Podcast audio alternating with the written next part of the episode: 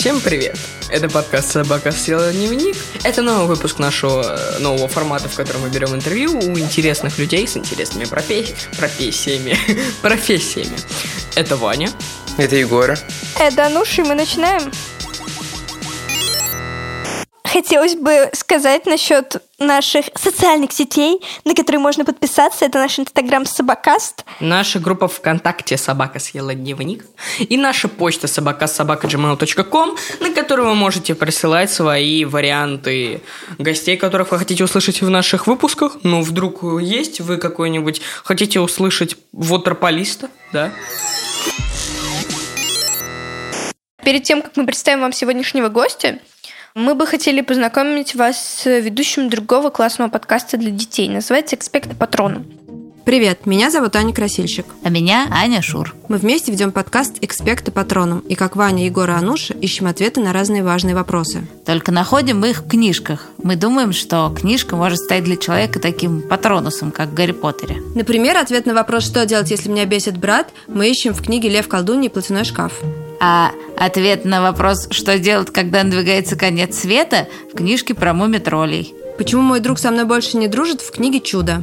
А на вопрос «Почему я все время злюсь?» отвечаем с помощью книжки «Чудаки и зануды». Если и вас волнуют эти вопросы, слушайте нас в мобильном приложении «Радио Арзамас» и на всех остальных платформах, где вы привыкли слушать подкасты. Каждые две недели в пятницу. До встречи. Пока. Подкаст мне, в принципе, очень понравился, и я очень советую его к прослушиванию абсолютно всем. Потому что книжки действительно подростковые, современные и не скучная классика. В этот раз мы позвали гостя, которого мы решили к нам пригласить только из-за ваших рекомендаций. В этом выпуске у нас повар. Повар! Профессия повара замечательная профессия. Ты готовишь, э, если тебе это нравится, ты получаешь удовольствие, придумываешь что-то новое, вводишь что-то в меню. Но это если ты после того, как ты отучился, попал в хорошее заведение, э, ну, как заведение, ты попал в элитный ресторан, например. Если попал в шаурмичную, которая находится в моем доме, то я тебе соболезную, честно. А я готовить не люблю, потому что все, что я умею делать на кухне, это либо стоять, либо приготовить чай, либо бутербродик сделать, либо пельмешек сварить. И это все, что я умею готовить. О, А я даже не умею э, класть пельмени в правильную морозилку, поэтому они у меня размораживаются, и мне приходится их выкидывать. Я помню, что мне всегда нравилось, типа, встречаться со своим дедушкой, мы вместе что-то готовили, но потом в какой-то момент в 4 утра я очень сильно захотела пельменей. Я просто все насыпала в кастрюлю, и в итоге они все слиплись. И я их испортила тем самым. Это было довольно обидно. То есть ты пропорции не соблюдала? Да. У меня такой период жизни, когда бабушка каждый день э, начинает мне читать лекцию, что надо научиться готовить. Я сказала, что я и так смогу приготовить. И она сказала, ну давай проверим, приготовьте что-нибудь и не отравись. Я такой, окей. Я приготовил макароны по-флотски и яичницу. Все это скушал. Это было очень вкусно по гуглу рецепту. Спасибо бабушке Валерии, которая сделала рецепт э, в- на гугле. И я, я даже не отравился. Вот видите, живой. Ну а что ж, в этом выпуске у нас повар, шеф-повар ресторана «Селфи», одного из самых крутых ресторанов вообще мира. Он входит в сотню. Анатолий Казаков. А, Меня зовут Анатолий Казаков, мне 36 лет. У меня сейчас есть три ресторана. Это селфи в Москве. По последнему рейтингу мы занимаем 65 место в мире. Есть еще ресторан а, в Москве «Бенедикт». Это ресторан, который завтраки круглый день. И еще есть один ресторан а, в Казахстане, а, в городе Нур-Султан, в гостинице «Рис Карлтон».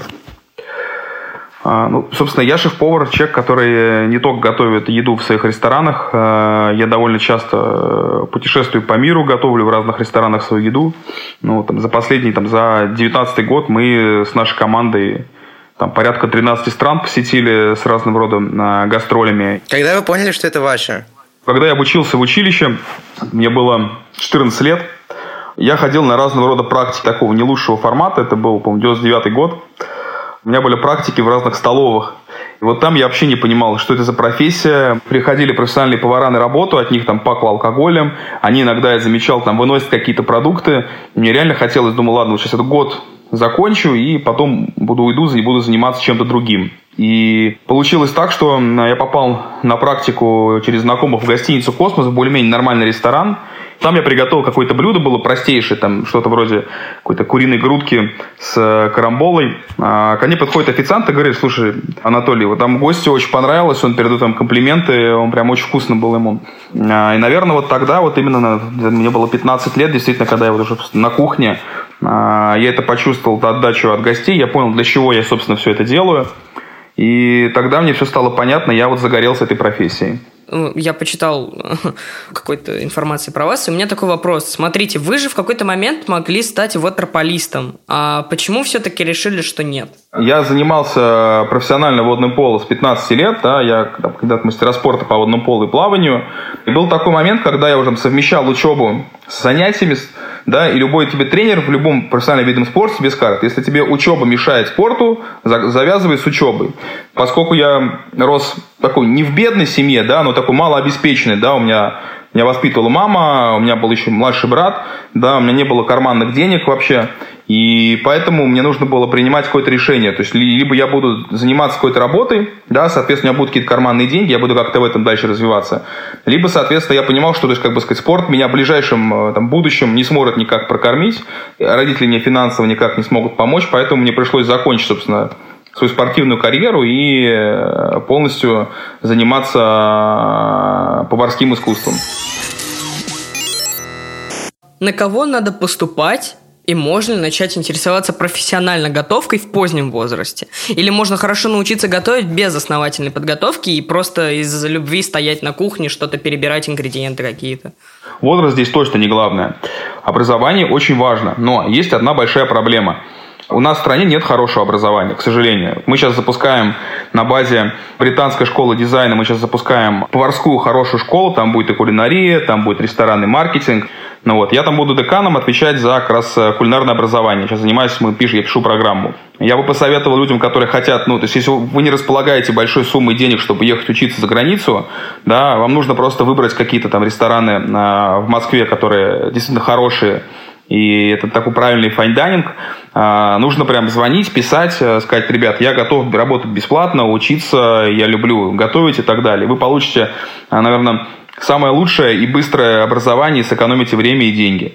Сейчас мало, допустим, для повара просто уметь вкусно готовить. Ты должен понимать многие вещи, как правильно выращивать мясо, как правильно выращивать овощи. Да, поэтому в том числе то есть разбираться и в, в химии, и физике, как из чего у тебя состоят продукты, как они с чем взаимодействуют, как у тебя с чем это эмульгирует. Это глубокое образование, но которое ты должен получить уже потом. То есть пройдя какой-то путь простого повара, да, такое некое повышение квалификации, что ли.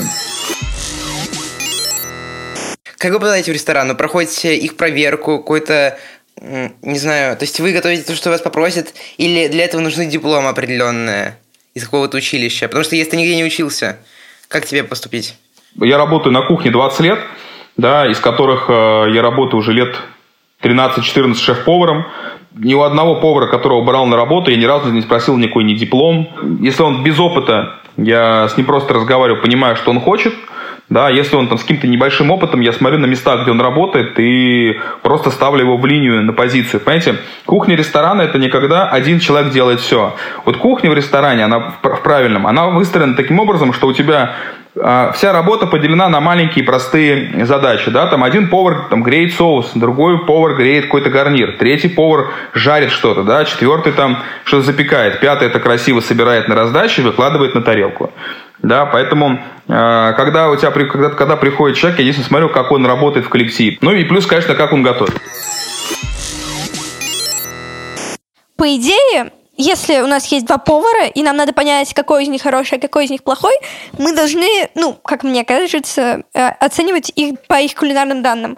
А есть, кроме вот этого очевидного фактора, еще какие-то факторы, которые помогают отличить хорошего повара от плохого? Ну, здесь на самом деле очень важна еще организаторская деятельность, да, то есть смотреть э, на повара не то, как он готовит, да, а как на топ-менеджера, который умеет правильно управлять ресторанами, который умеет правильно зарабатывать. Сейчас, там, последние там, пять лет, шеф-повар это уже определенного рода медийная фигура, да, вот ты должен себя определенным образом вести, да, там ты не можешь, э, не знаю, там устраивать, э, устраивать какой-то там срач в Инстаграме, да, там ты не можешь с кем-то публично конфликтовать, Но если ты думаешь, потому что ты должен понимать о своей репутации, потому что люди идут, а, там, в последнее время они приходят в большей степени на ресторан, они приходят на тебя. Ты чтобы просто для себя сделать какое-то мнение, нужно просто прийти к, в ресторан к конкретному повару, поесть его еду, и ты сразу все поймешь про него. А бывает такое, что у повара просто не идет блюдо. То есть, может быть, он что-то пережарил или наоборот. А, или это отточенный процесс, который всегда будет правильно исполнен, если ты уже его знаешь на 100%. Моя задача как шеф-повара – это минимизировать риски. Да? То есть выстроить э, рецепт так, на такие маленькие процессы это все раздробить, да, чтобы повара не ошибались. И у гостя было, было всегда стабильное качество. Ну, знаете, как бывает, там, один день приходишь, заказываешь блюдо, ну вот вкусное, тебе нравится. Там приходишь через день, заказываешь его же, оно там выглядит по-другому, вкус у него другой, да. То есть я говорю вот о том, чтобы у тебя была всегда стабильность качества, которая не, не страдала от э, настроения повара. Потому что э, еда это вещь такая тактильная, энергетическая, потому что ты, когда что-то готовишь, ты вкладываешь свою энергию в эту еду. Ну, и это очень важно. То есть я все время своим всем ребятам говорю, не только поварам, те, кто работает в зале, что не важно, кто к вам пришел, что за гости, ваша задача расстараться в каждом там блюде, в каждом действии так, как будто это там девушка ваша любимая пришла, и вы хотите для нее расстараться, или мама. Обычно вот в настоящих дорогих ресторанах, там мишленовских, ты платишь очень большие деньги, но в итоге тебе дают, грубо говоря, три кринки и мазочек какого-нибудь э, соуса. Почему так?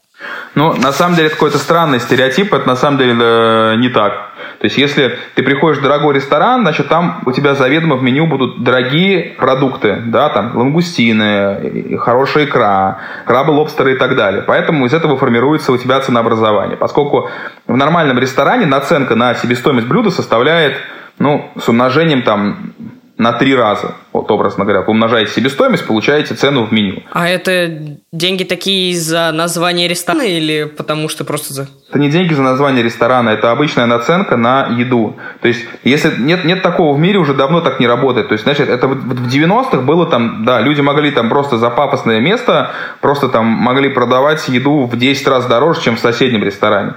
Сейчас э, все сравнялось. Соответственно, если вы приходите в какой-то ресторан там, или кафе, и оно недорогое, это не означает, что они типа меньше наценку делают. Это означает то, что они используют более дешевые продукты, понимаете? Ну да. Как в магазине, да? Ты же пришел в магазин, ты смотришь, помидоры лежат, да? Вот есть какие-нибудь безвкусные помидоры, да, они стоят там, образно говоря, там 150 рублей за килограмм, да? А есть какие-нибудь шикарные сезонные какие-нибудь узбекские томаты с зеленой семечкой, они будут сладкие, невероятно ароматные, их вам могут продать и за 500 рублей. И то, и то помидор, но он разный. Вот как автомобили.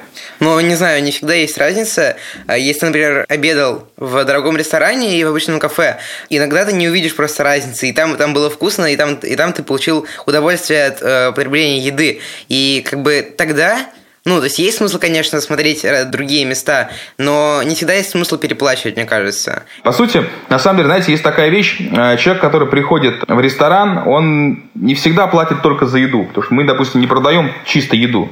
Да, человек платит за атмосферу, да, за то, что вокруг него происходит, как о нем заботятся в этом ресторане, там, комфортно ли ему, не дует, не громко ли музыка игры там играет, да, там много разных факторов, которые гость считывает, он даже сам неосознанно, не всегда понимает, ну, почему, но он считывает, у него это откладывается. Как на самом деле есть такая целая наука, как это правильно выстраивать все нужно.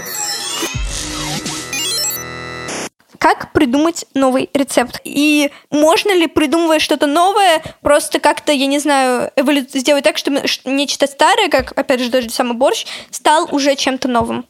Как придумываются вообще новые блюда? А, мы не идем от рецептов, мы идем от продуктов. Когда у меня есть какой-то продукт интересный, соответственно, я там в связи с тем, что у меня там сильно начитан вкус, я понимаю, с чем он будет хорошо сочетаться. И я сразу там, у меня рождаются разные идеи, как я могу его интересно приготовить. Но, как правило, любая гастрономия – это метод проб ошибок. Там, мы берем какой-то один продукт и готовим его там десятью разными способами, после чего там всей командой пробуем, какой из них наилучший. Потом мы также тестируем, с чем он лучше вот сочетается сочетается. Начинаешь несколько вариантов набраться, с чем это лучше сочетается. То есть такая, это рутинная история, конечно, когда вы будете читать какую-то гастрономическую литературу, и там будут, люди будут писать, что там «мне это блюдо приснилось», скорее всего, они лукавят, потому что за любым блюдом крутым Стоит много труда, можешь переготовить его там 10 раз, пока придешь к какому-то одному знаменателю, который тебя устроит.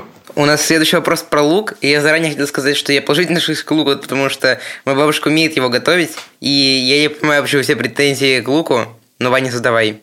У меня просто с детства плохие отношения с луком, и у меня резонный вопрос. Почему лук добавляют почти в кажд... ну, почти в каждое блюдо, если все равно потом он не чувствуется, но он выглядит там обычно очень противно и такой весь склизкий? За- Это- за- Зачем? Чтобы что? Это вы сейчас говорите, знаете, когда, когда тоже, когда есть гости, которые там лук не едят, а им официант рассказывает, да вы не переживайте, вы его там практически не почувствуете, да, тогда, резон, тогда резонный вопрос, зачем вы туда кладете. Но он не чувствуется в том формате, то, что он отдает все-таки свой вкус продукту, да, многие добавляют там лук, когда жарят мясо, потому что э, сок, который выделяет э, лук, да, там в нем содержится фермент, который делает там из серии мясо мягче. На самом деле просто так повелось, что такая классическая история, когда люди готовят что-то тушеное, да, там какой-нибудь там суп или гуляш или какой-то вот такую, там какое-то тушеное мясо или там курицу, они всегда добавляют зачастую там три ингредиента. Это лук, морковь и какой-нибудь там стебель сельдерея. А, еще чеснок. Сельдерей. Чеснок люблю. Но он там, Э. но он там, но он там совсем не чувствуется. Тогда, перед тем, как мы э, начнем уже переходить к не основной рубрике вопросов, мы зададим последний из основной. В чем секрет идеального блюда? На самом деле все очень просто. В качестве ингредиентов. Все? Исчерпывающе. Мы перейдем ко второй рубрике, которая называется, ну, как бы Блиц, вопрос-ответ. Анкетка мы ее называем. Там вопросы, связанные с вашей жизнью, ну, не только с вашей профессией. Первый вопрос мой, мой самый любимый вопрос в очередной раз мой, спасибо, Ваня. Сколько зарабатывает повар? И такой же вопрос, сколько зарабатывает повар в дорогом ресторане? Я, я не могу сказать э, какую-то там, ну, точную вам сумму озвучить, потому что, понимаете, у меня есть еще... Есть основные какие-то оклады, которые я зарабатываю в ресторанах, да, есть доля, да, так называемая, когда там ты, ты партнер еще в этих проектах, да, она зависит от, от твоего оборота, от, от той прибыли, которую ты генеришь.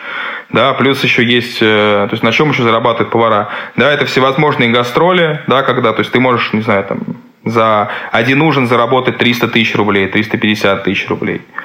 Поэтому здесь э, вопрос очень грань очень тонко. Если мы говорим вообще в целом про индустрию, то там средний шеф-повар зарабатывает ну, там, 150 тысяч рублей в месяц.